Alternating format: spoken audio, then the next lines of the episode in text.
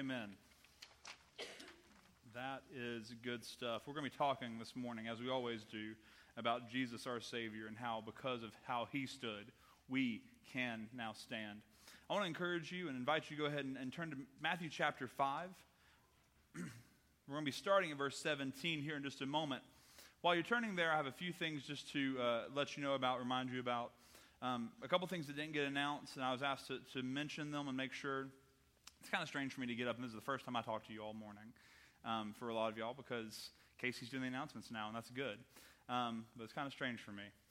Uh, tonight, youth Bible study happens at the youth building at 5 o'clock. So that's for all middle school and high schoolers. Cornerstones is for all elementary age kids, and that is at 5 o'clock also in the youth building. That is in the upstairs portion. And tonight also, we're going to be starting something uh, unique uh, tonight for our evening service and something I've maybe mentioned, I don't know if I've mentioned it here, but I've mentioned it to our uh, Sunday night crew uh, who come. And I hope that you could become part of that Sunday night crew. We don't have a ton who come, but we'd like to see that service grow and become something um, that, that valuable stuff is happening there, I believe. And so I hope that you'll consider coming out to it. Um, tonight, what we're starting is a documentary. And so you say, a documentary at a Bible study. And so this documentary is put out by a ministry called Founders Ministry. And Founders Ministry um, is, is a southern, it's not part of the SBC, it's not like an SBC entity, but it's one that is made up of pastors and churches that are within the Southern Baptist Convention. And what this documentary is exploring is the idea that there's only one standard by which we judge our ministry, judge our ideas, judge the things that we do, and that is God's Word. What we see happening, unfortunately, in the Southern Baptist Convention uh, I, I'm afraid to say, and I hate to say, is that there are some godless ideologies that are creeping in and that are um, trying to be nestled up beside God's word and around God's word and say that it's right below God. It's, it's not, God's word's above it, but it's still something good. Well, a lot of these ideologies are ones that have come from uh, the world, that have come from godless men who have put these ideas together. Um, ideas dealing with things like Marxism and the implications of it. And so I know that maybe for some of you, you're like, what in the world is he talking about? I hope that you'll come and, and find out um, just in what ways there are ideas that are maybe infiltrating the SBC and, and, evangelical Christianity as a whole that I hope and I, and I pray that the Lord is causing people to see and understand and say, maybe this isn't good. So come check that out tonight. We're going to be doing that over the next few weeks, um, Lord willing, depending on my, my baby situation um, which could be any day now. The baby is due on Friday. But so we'll be watching it for 35, 40 minutes and discussing for a little bit at the end. In February, we're starting the Pilgrim's Progress, and we're going to be doing a study through the book um, of the Pilgrim's Progress. It is the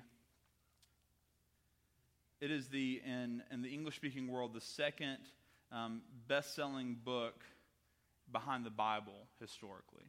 It is one that goes through as a story and an allegory of what it means to follow Jesus and all, all the good things and all the bad things. And it's a way of helping us kind of um, ha- have ways of thinking about when, when Christian, the main character, goes through this. That's kind of like what I was going through uh, in this certain trial. And so we're going to be starting that in February. Um, we, I'll be letting you know more about that, but I want you to be aware of it.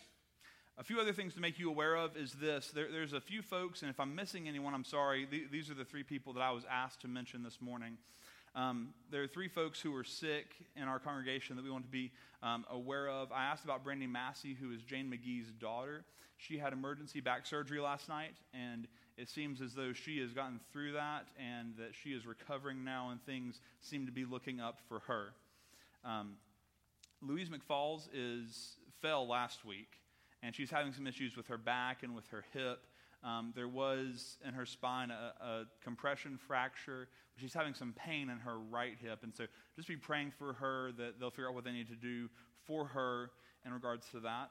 And then uh, finally, Ellen Jones. And if you don't know, maybe you know SE. Ellen hasn't been able to be around as much um, just due to her health over the past couple years. But maybe you know SE. Ellen is his wife. She is in the hospital currently with pneumonia and flu. She's getting some breathing treatment at night. So be, be praying for her those two together, um, on top of the fact that just her health is kind of compromised and her age, um, have the potential to, though they might not be dangerous for us to have pneumonia and have flu, for her, it is something that's potentially dangerous. So we want to be praying for uh, those three folks and, and, everyone in our congregation who is currently uh, going through health issues. Now to the sermon. So, all kinds of introduction there. To the sermon now. Um, before we get to our scripture, uh, I want to just talk to you about maybe something that you've come across, especially if you're in law enforcement or if you watch enough courtroom dramas or watch enough cop shows. Um, and it's this idea in the Latin um, ignorantia juris non excusat, which makes sense, right? Yeah. When we put that in English, it means uh, it's the basic idea that ignorance of the law is no excuse. Maybe you've heard that one, right? Just because you don't know that something was against the law doesn't mean you're off the hook for it, right? We have law enforcement folks, right? Yes? Okay. Um, if you murder someone and you say, my goodness, I didn't know I couldn't murder people, um, what is that judge going to say to you? I don't know why you didn't know it was against the, wasn't against the law or was against the law, but it is, man. And so, sorry, um, you're going to jail. John Newton, the writer of Amazing Grace, and he was a, an interesting man who went from a slave trader to a man who was changed by the grace and the gospel of Jesus Christ, to a man who, who was a great force in England for the gospel. He said this Ignorance of the nature and design of the law is at the bottom of most religious mistakes. This is the root of self righteousness. The grand reason why the gospel of Christ is no more regarded and the cause of that uncertainty and inconsistency of many who, though they profess themselves teachers, understand not what they say, nor whereof they affirm. What does that mean? That means this.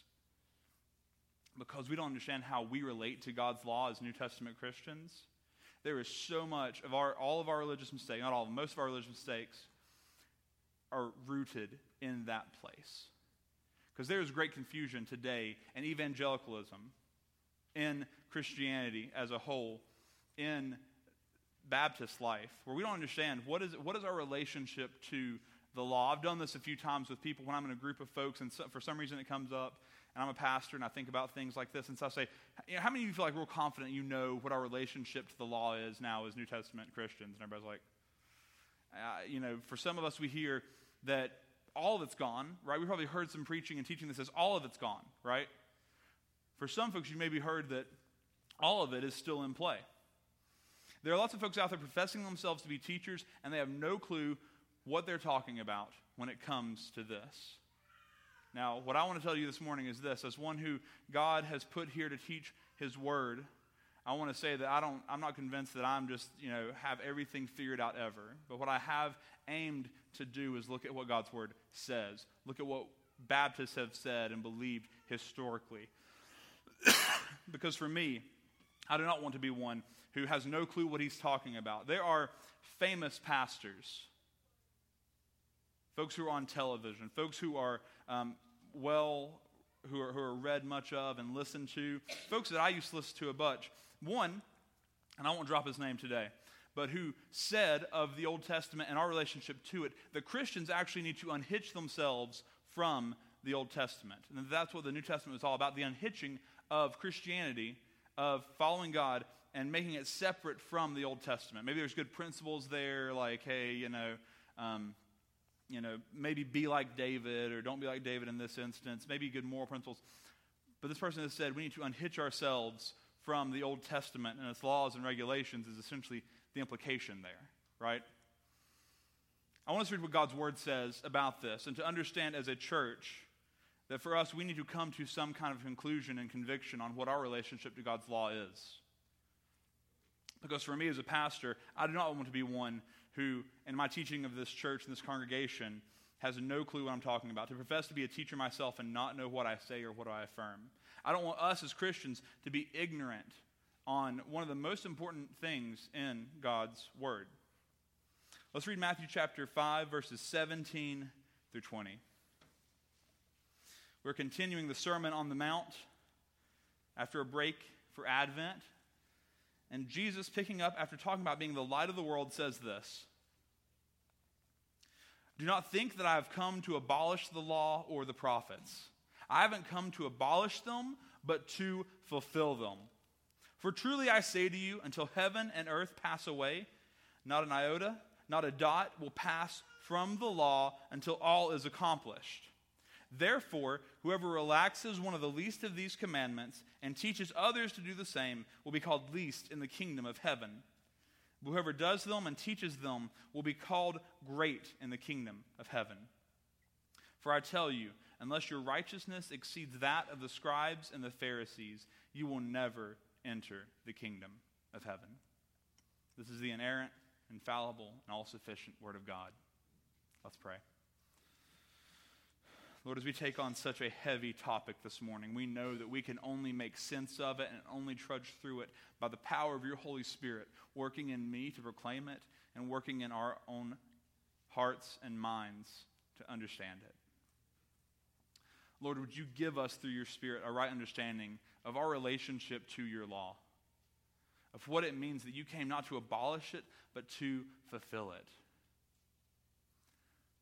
Lord, for us, if, if we have heard and maybe even believed and taught ourselves uh, things about this topic, Lord, that have not lined up with what you were saying here in your word, Lord, would you convict us and lead us into the right way of thinking, believing, and doing? And Lord, would you empower me by your Spirit to, to say only what you would have me say this morning? Maybe for our good and maybe for your glory. We pray this in Christ's name. Amen. This is a text, 17 through 20, that I'm going to break up into two sermons, okay? We're going to be looking at all of it in both sermons, but we're going to be looking at different aspects of it in those two sermons. Our main idea for this first sermon is going to be this that Christ fulfills the law for us because we can't. Christ fulfills the law for you and for me because we have no ability in ourselves to do it. We might get something right here and there, but at the end of the day, you cannot fulfill God's perfect law, at least under certain circumstances. What we'll see next week, or if a baby comes in a few weeks, is that Christ fulfills the law so that you can. So he fulfills the law because you can't. But what that's going to lead to is him fulfilling the law and allowing you to be able to do it so that you can actually do it. You say, well, how does that work? If we can't, then how can we? And we'll talk about that in the next sermon. But for us, we want to see how Christ fulfills. Next week, what we're really going to be seeing is how he does not abolish it. By fulfilling it, he is not saying that it is done away with forever. It is still good and right. But our setting here is this. So it's the Sermon on the Mount. You probably remember a lot of this. We've not been out of the Sermon on the Mount for too long. But he is teaching on what it means to be members, to be citizens of the kingdom of God. He gives the characteristics of those kingdom members those who are poor in spirit, they mourn over their sin, they're meek, they hunger and thirst for righteousness, they're merciful, they're pure in heart, they're peacemakers, and they're persecuted. Those are all those beatitudes. And he says that we're going to be persecuted, but we should rejoice and be glad because the same thing happened to the prophets who are before us. And then he says this He says, You are the salt of the earth. If you are part of my kingdom, if you are citizens of my kingdom, you're the salt of the earth. He also says, You're the light of the world. Both of those instances, he's not saying you are to be the salt, not that you are to be the light, but that by the nature of who you are, if you are truly in Christ, that is your role. He finishes up by saying this in verse 16. In the same way, let your light shine before others, so that they may see your good works and give glory to your Father who is in heaven. So for them, they hear this idea of good works. And probably in their minds, they start thinking, okay, so what does this mean for me? And there's probably two groups of people, at least, in that crowd. There are the folks who say good works, so what does that mean for me? And there are the folks who say, Good works, I got that. And those folks, he talks about them there in verse 20, are the who? The Pharisees. Now, the Pharisees were interesting folks because, here's the deal Israel had an interesting history. God brought them out of Egypt, and He made this covenant with them. And He says, You are my people, I am your God, here is my law, do it and live. Do it and be blessed. But if you don't do it, there are curses for you. This was, in some ways, what we'd call a covenant of works. You're going to do this and be blessed. If you don't do it, you're cursed. And we see that play out because as God's people, Israel in the Old Testament, keep going after and worshiping these other false gods, the Baals, right? Baal was, was a big one. And they kept worshiping these false gods. What eventually happened to them? They get captive. They're taken captive into slavery to Babylon and Assyria. And after years and years and centuries of struggling with idol worship, they come back finally from being enslaved. And they say, you know what? Worshiping other gods is not good, and not following the law is not good. We're going to quit that. And so they quit it. But instead of worshiping idols, worshiping false gods, they now instead started to worship righteousness. Not God's righteousness and holiness, but their own. And out of these came folks, groups of people like the Pharisees, who, for them, they looked at all these commands and they even added on to them. They see the commands of God, not just the Ten Commandments that He gives. We're going to talk about that in a minute. God's moral law, not just the ceremonial and civil laws, we're going to talk about those categories in a minute too. But they would add to them because 600 some odd commands are not enough, right? And they said, we need more. And there was pride found in the fact that we are making a load that is heavier to bear, and we think everyone else should bear it with us. And you're wrong if you don't bear this heavy load. And look at us, how good we bear this load of these extra commands. Can you imagine living like that? Now, unfortunately, on the other side now, are so many Christians today who we have God's commands and we say, yeah, I know there are like a few commands, but really and truly, um, do I really have to follow them? So we have two polar opposite sides. The Pharisees, their interest has peaked because now they're saying, aha, the law. See, I'm good at this. And then there are folks who are probably saying, following the law, it's not going to pass away. I thought Jesus was doing something different. How am I supposed to do these good works and let my light shine before men? So Jesus starts off and he says, I don't come to abolish the law. There are probably folks who are struggling with his teaching, and they're going to struggle with his teaching because it seems that he's doing things that are contrary to what their understanding of the law is. It's contrary to the commandments they've added to God's law. And so they say, Is he abolishing it? Is he getting rid of it? But he says this I didn't come to abolish it, either the law or the prophets. But I've come not to abolish, but to fulfill. So we're going to take these. We're actually going to we're going to do prophets first and then law. Okay, he says law and prophets. When we talk about the law and the prophets, this is a way of talking about the entirety of the Old Testament. Okay, the entirety of the Old Testament. He says, "I'm here to fulfill it, to make you see it in its fullness." There, there is something there where it's not filled up all the way. I'm going to fulfill it. So Christ comes and he fulfills, first of all, the prophets. He is saying that God's word that came before him was true and right, and he says, and I'm, I'm proving it out to be true and right. So, how does he fulfill the prophets? Well, there's all these prophecies about Jesus that came before him. The very first one, the fancy term is the proto evangelium. That means the first gospel, right? Proto meaning first, evangelium, gospel. It's the first gospel. It's Genesis 3:15. After Adam and Eve sinned and the curse God puts the curse on them, he says, But the seed of the woman is going to come one day. He's going to crush the head of the serpent, though the serpent will bruise his heel.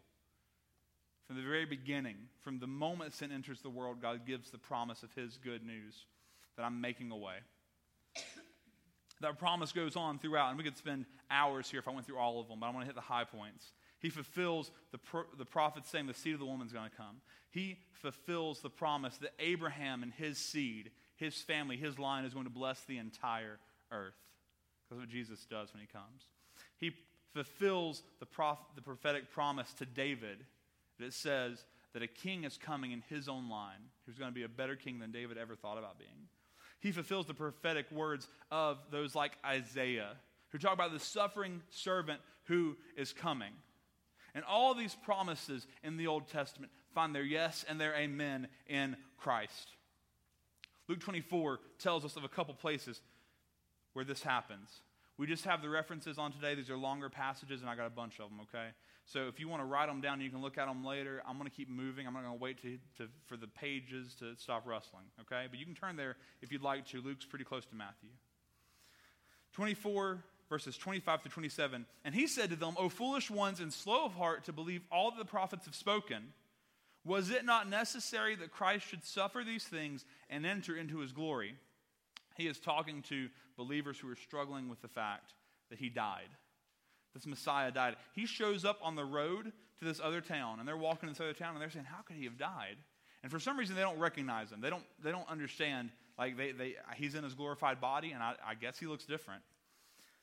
But he says, O foolish ones and slow of heart to believe all of the prophets have spoken. Wasn't it not necessary that Christ should suffer these things and enter into his glory? And beginning with Moses and all the prophets, he interpreted to them in all the scriptures the things concerning himself. Jesus shows up and says, Listen, you think that everything's over, but everything's just beginning. Because God made a promise through his prophets. And he told you that I'm going to come and I'm going to suffer. But you didn't understand this. Everything is about me in the Old Testament the bad, the suffering, and the glory. Later in the same chapter, starting in 44, it says, He is sitting down to eat with his disciples. And it says, Then he said to them, These are my words that I spoke to you while I was still with you, that everything written about me in the law of Moses and the prophets and the Psalms must be fulfilled. Then he opened their minds to understand the scriptures. And he said to them, Thus it is written, that Christ should suffer and on the third day rise from the dead. And that repentance for the forgiveness of sins should be proclaimed in all his name, or in his name to all nations, beginning from Jerusalem. Christ continually confirms the truth that he is the coming Messiah.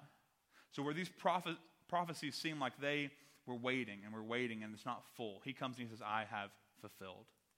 So he fulfills prophets and their prophecy. But he does something that, that I really think is his point here, and what we're going to zoom in on. He says also that I've come to not abolish them, but to fulfill them, not just the prophets, but the law. Now, he goes on and he talks about the law here through verse 20. So, we're going to see here how Christ fulfills the law. Now, this is the part where, for a lot of us, we get concerned, confused because some people say the law has totally passed away. The only law, some folks say, that remains is what we call the law of Christ, which is to love like Christ loved.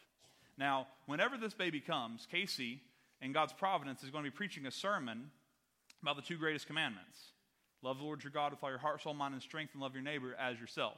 And he's wanted to do that way before we knew that this was going to be syncing up in this way. Okay, so you're going to get it from all sides. Um, but so there's this idea of loving the way God loves, and that's the fullness of the law. If I can say that I'm loving like Jesus loved, then I'm fulfilling the law. That's partially true, but here's the deal how did Christ love? was within the bounds of God's revealed law. There's some folks that say the law is totally passed away. We just have the rule of love now. There are some folks who say the entirety of the law still remains and we are bound forever to it. And then there's something in the middle, which I would say is the biblical perspective. See, historic Baptist teaching, and I think the Bible itself teaches that there are three parts to the law that we should be concerned about. Three parts. For a lot of us, we get confused on this because some folks say um, they, they hear Christianity, evangelical Christianity, talking about things like they say, oh, yeah, well, if you think homosexuality is a sin, why are you wearing mixed fabric? Has anybody ever heard that argument before? Or why do you eat shellfish? Right? If you think this is a sin. Anybody ever heard that ever? Okay. So that is an argument that we hear, right? And I've heard before in conversations with people, and they say, well, if you think this is a sin and that's a sin, why do you still wear mixed fabric, right? And I say, what's that shirt you're wearing? And I'm like, I don't know, it's cotton and polyester. And they're like, you're breaking the law. What we don't understand and what we've lost, and if we went back and looked at the Confession of Faith, the Second London Baptist Confession of 1689, um, which is that was the confession that all the churches were holding to, or, or a, a version of it called the Charleston Confession or Philadelphia Confession, a, a version of it was what every single Southern Baptist church believed. All those churches that came together in 1845 to begin the convention believed this. For a lot of us, we've never heard this before. So there's three parts of the law that we should be concerned about. And for us, we say, yeah, but where does the Bible actually say there's three parts of the law, right? That's a good question. You probably can't think of anywhere. Um, for us, we have to treat this kind of like we treat the Trinity, okay? Does the Trinity show up in Scripture? Like the word Trinity show up anywhere in Scripture? No. Okay? Is the Trinity still, does, is the Trinity a thing? Yes, okay? We know just because the doctrine is never announced in a way that says this is the Trinity and here's how you spell it out, we know that we can reasonably infer that doctrine from Scripture. In the same way, we can reasonably infer this doctrine from Scripture that God's law exists in three parts. And there is one part of it that is eternal for us today, and it has been forever. And that we're held to it, not to be made righteous, but out of loving obedience. So, those three parts are this God's moral law, first of all. God has a law that is moral. And that moral law is summed up in the Ten Commands. And I say up, it is the Ten Commands. The Ten Commands, if we go and we look at them, have existed before Christ, or before they were given on Mount Sinai. Right? Think about it. Were they supposed to be, you can think about instances and times where before Sinai happened, before Exodus 20, where worshiping idols would not have pleased God, right? There are times where they honored the Sabbath day, right? And the Sabbath is actually put down in creation, where God rested on the seventh day. We see the consequences of Abraham lying, saying that Sarah was his sister, not his wife. We see the consequences of the potential for adultery whenever the Pharaoh of Egypt took Sarah and wanted to make her his wife whenever she was already married to Abraham. We see the Ten Commandments, and for them, they existed. They didn't just start happening where all of a sudden it's bad to have an idol at the moment that the Ten Commandments come down on Mount Sinai. But instead, they are eternal commands of God that flow out of his character and nature and have existed eternally. They always have, and they always will. Now, that's the Ten Commandments. That's God's moral law. And Christ comes and he fulfills these Ten Commandments perfectly. He taught also, and he's going to be teaching, that there is actually much more to them. He's going to go on, and we're going to see. If you look down, and if you're in a, a Bible that has paragraphs, every paragraph following this section, he says, You've heard it said to those of old, You shall not murder, verse 21, right? And whoever murders will be liable to judgment. But I say to you, he goes on to say, You've heard it said, You shall not commit adultery. But I say to you, verse 31, whoever divorces his wife, let him give her a certificate of divorce. You've heard it said of those of old, You shouldn't swear falsely, but perform to the Lord what you've sworn. You've heard it said, and he goes on through this law. He's going to teach us, though, that there is so much more to the law than just the outer doing or not doing of them. But he's going to teach us that the intent is so much more. And when Christ comes, he comes and he fulfills God's moral law. There was none that he broke. And so we have the Ten Commandments. And he comes and he fulfills those perfectly. Never lies, right? Never commits adultery, never covets. We see all of that, and we see that he fulfills the moral law of God. Now, on top of that, he fulfills the civil law. Now, the civil, and we're going to go into these a little bit more next time and talk about what does this mean for you? Do I follow the moral law, the civil law, the ceremonial law? You're going to get some hints at it today, but we're going to go in depth next sermon. But he also follows what we call the civil law. Now, the civil law was the extension of the moral law for national Israel. There are these concepts and these ideas that whenever someone wrongs you in some way, here's the legal procedure you go through. Okay? These are the civil laws for national Israel. But guess what God's new covenant people are not? National Israel. God says that he has taken and he is he is he explains in Romans that there is one people. There are those who are part of national Israel who have been cut off. And then there are folks who are outside of national Israel who have been grafted in showing that it has nothing to do with birth. It has nothing to do with the blood running through your veins. It has everything to do with the Spirit bringing you to life and you being adopted into the family of God. So for us, we no longer exist as a nation state. God's people is no longer a nation state. So the civil law is something that for us now today is not in effect. But Christ, even so, fulfilled it perfectly. Finally, we have the ceremonial law. And the ceremonial law was the law that has to do with things like cleanliness, right? That had to do with things like sacrifices. And God fulfill or Christ fulfills the ceremonial law in a different way. He always does what he needs to do. He, he helps them understand that maybe your idea of cleanness is not what it should be, right? But he comes and he fulfills the ceremonial law in the sense of it being about sacrifices. Whenever Paul looks back on the idea of the sacrifices in Colossians 2:17. He says of these things, these are a shadow of the things to come, but the substance belongs to Christ. See, we look at the ceremonial law, the idea that there are sacrifices to be made, there are ritual purifications to be done whenever you become unclean for whatever reason. And God gave those as a shadow of the things to come. They were the same shape, but they are not the substance. They are not the fullness. Christ is the fullness of those things. The writer of Hebrews says the same thing in Hebrews 10 1 through 4. For since the law has but a shadow of the good things to come, instead of the true form of these realities, it can never, by the same sacrifices that are continually offered every year, make perfect those who draw near.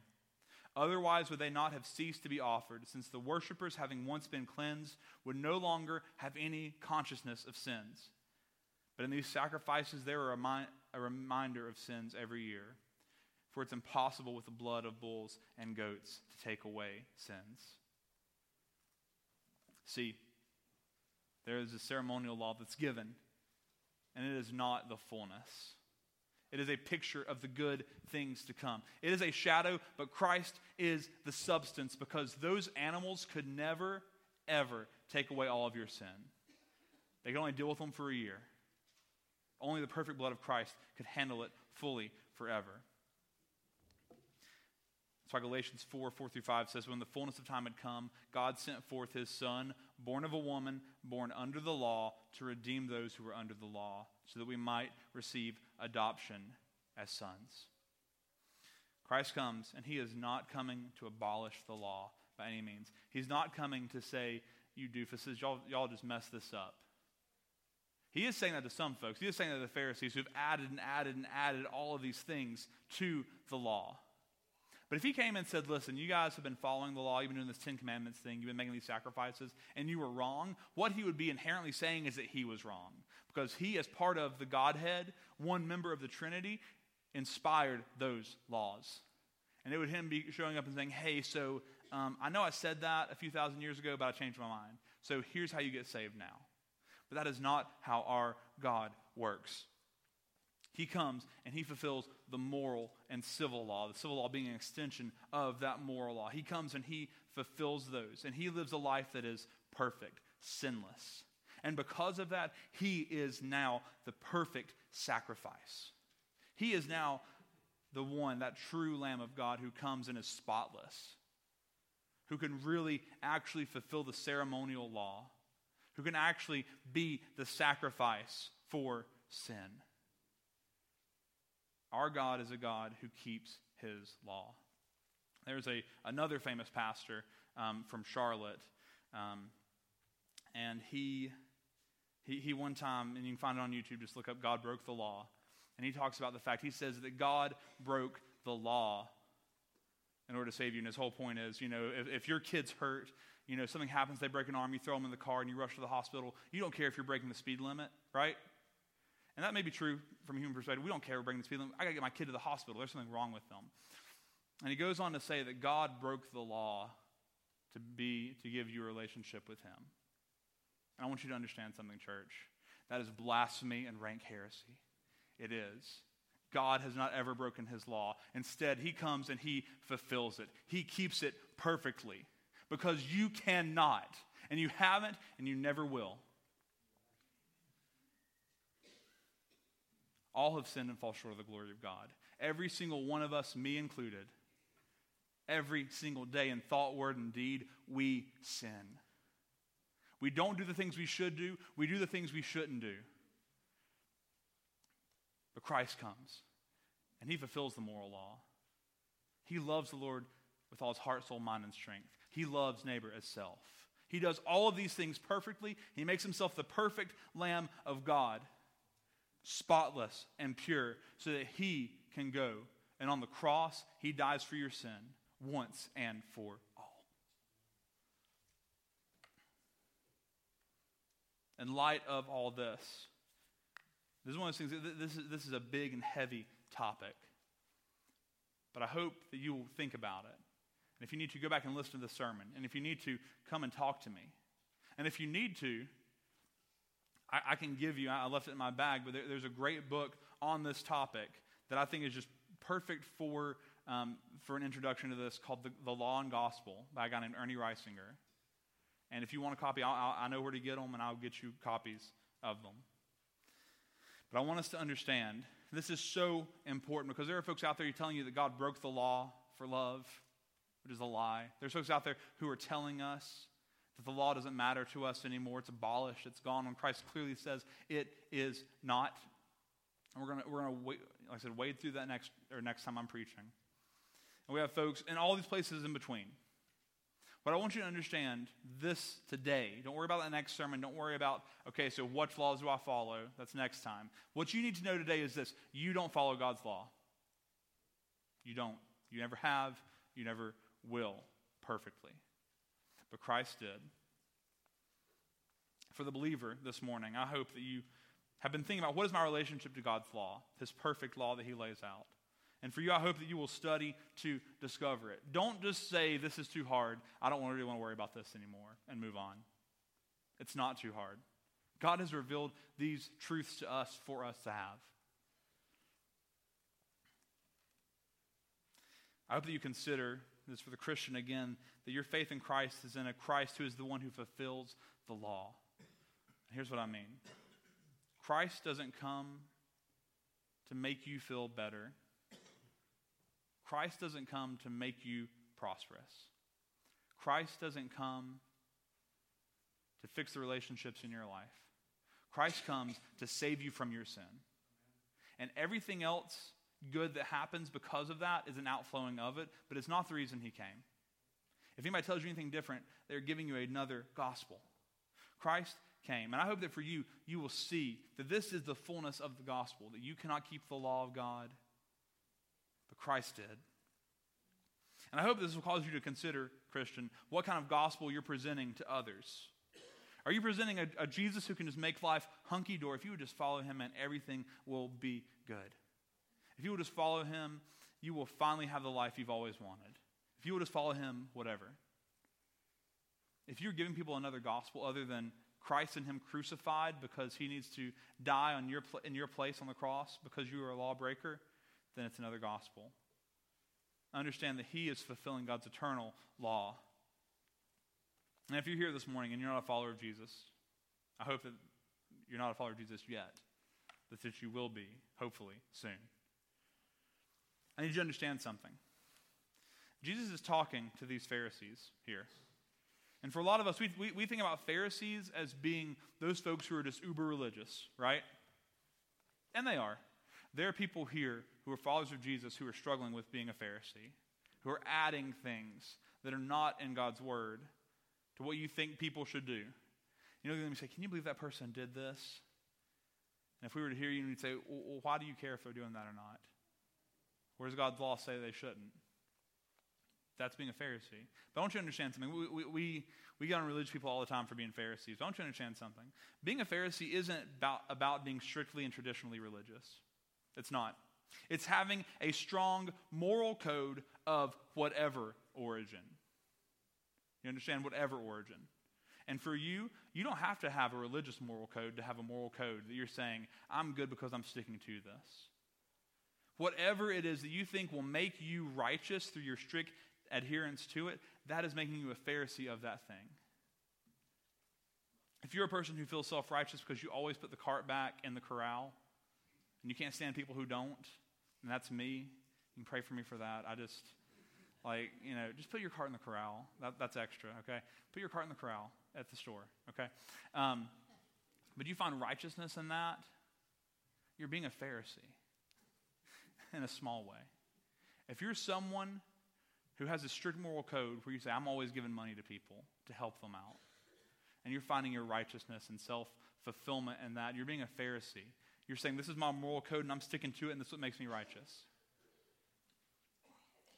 If there are ideas, maybe of social justice, and you say, You know what, I never let anybody get away with saying this or saying that, that I think is inappropriate. And that makes me feel good. That makes me feel right because I'm never letting anybody get away with any of that nonsense. You're being a Pharisee. Whatever it is. What is your code that you follow? That you say, because I do this, I am made right. Jesus says, I tell you, this is verse 20, unless your righteousness exceeds the scribes and Pharisees, you will never enter the kingdom of heaven. So if you want to go that path where you say, These are the things I do to make me right, to make me feel good, to make me feel like I'm doing the right thing and I'm a good moral person, you need to understand something. You have to take on the champs. You have to take on the champs of self righteousness. And your morality and your righteousness has to exceed those. And if it doesn't, you want to enter the kingdom of heaven. There's only one way for that to happen. Only one way. And that's by trusting in Christ, who gives you his own righteousness. Your righteousness will never do it, only his, given to you. Romans 8, 3 and 4 says this For God has done what the law, weakened by the flesh, could not do. That's why you can't do it, because you're weakened by your flesh that you live in. It couldn't do it. By sending his own son in the likeness of sinful flesh and for sin, he condemned sin in the flesh in order that the righteous requirement of the law might be fulfilled in us, who walk not according to the flesh, but according to the Spirit. The only way that you're made righteous is through Jesus. I know I've said it once, probably a dozen times, so I got to say it again. That is the only way. By trusting in Him and what He has done. Romans 9, 30 and 32 is our last verse, and then we will be calling it a day. It says this What shall we say then? That Gentiles who did not pursue righteousness have attained it? That is, a righteousness that is by faith? But that Israel, who pursued a law that would lead to righteousness, did not succeed in reaching that law. Why? Because they didn't pursue it by faith, but as if it were based on works. They have stumbled over the stumbling stone. The law is something that will never, ever save you. You can come in here today if you're not a Christian, you're not a believer, you've not been a church person, and you can say, I want to get my stuff together. I want to get my life together. So I'm going to start coming to church, right? And you say, I'm going to start coming to church. That's good. I want you to be here to hear the gospel. What you're not going to hear from me is that being here is what's going to make you right before God. I hope that you come here and you hear as we talk about God's law that you need to quit doing whatever it is that you're doing to break His law to break his moral commands, lying in your business dealings, committing adultery through lust and even maybe affairs, coveting what other people have, not honoring the Lord's day and making it holy, whatever it is. I hope you see those things and say, you know what? I need to do these things. I hope you understand something that you will never be made righteous that way. He says that the Jewish people tried to do that for thousands of years. Because they wanted to pursue it not by faith, but as if it were based on works. And what they did is they stumbled over the stumbling stone. The stumbling stone is Jesus. Only Him. Only His righteousness and only His obedience applied to you will make you fit for heaven. You can't succeed in reaching this law. For some of you, as we talk about the law, this is actually going to um, for some folks, they hear the teaching about the law and they say, I can't do this, and this makes me upset, and I, am not going to listen to it. For some folks, they hear, okay, give me more things to do, and we, we get excited about it. Don't let that be your attitude. You cannot succeed in reaching the standard of the law because it's not based on works. Please Don't stumble over the stone that is Christ. Let's pray. Lord, we thank you for this truth that Christ fulfilled the law, that he didn't come to abolish it, he didn't come to unhitch from it, he didn't come to break it, he came to fulfill it. Help us see your law rightly, Lord, as we, as we dive into this more over time to understand what does it mean for us and how should we live now in light of your word and your law. But Lord, today, may we hear and understand that we cannot achieve it by works. We can't achieve righteousness. We can't please you. The only thing we can do is to cast ourselves at the foot of the cross. Where the one, only one who ever fulfilled the law died. The believer, Lord, may we ever be turning back our minds to you. May you give us hearts to desire to do your law. Not to achieve righteousness in us, but because of the righteousness you have given us. And Lord, for the one who's here this morning who doesn't know you and who's been trying to do things their own way, Lord, would you create in them a desire for the holiness of your standard and your law? But would you help them understand that it can never be achieved apart from Jesus? May he not be a stumbling stone for them today, but may he be the rock that they stand on and put their faith in. We love you. We pray this in Christ's name. Amen. We're going to sing here in just a moment, but you're welcome to come to the front and talk to me about what it means. What is your relationship to God now? What does it mean to follow Him? What has He fulfilled for you? Or how are you trying to make yourself righteous? So you can come to the front and pray. You can come and speak to me. Um, that time is open now as we are singing. Let's stand and sing our song of invitation.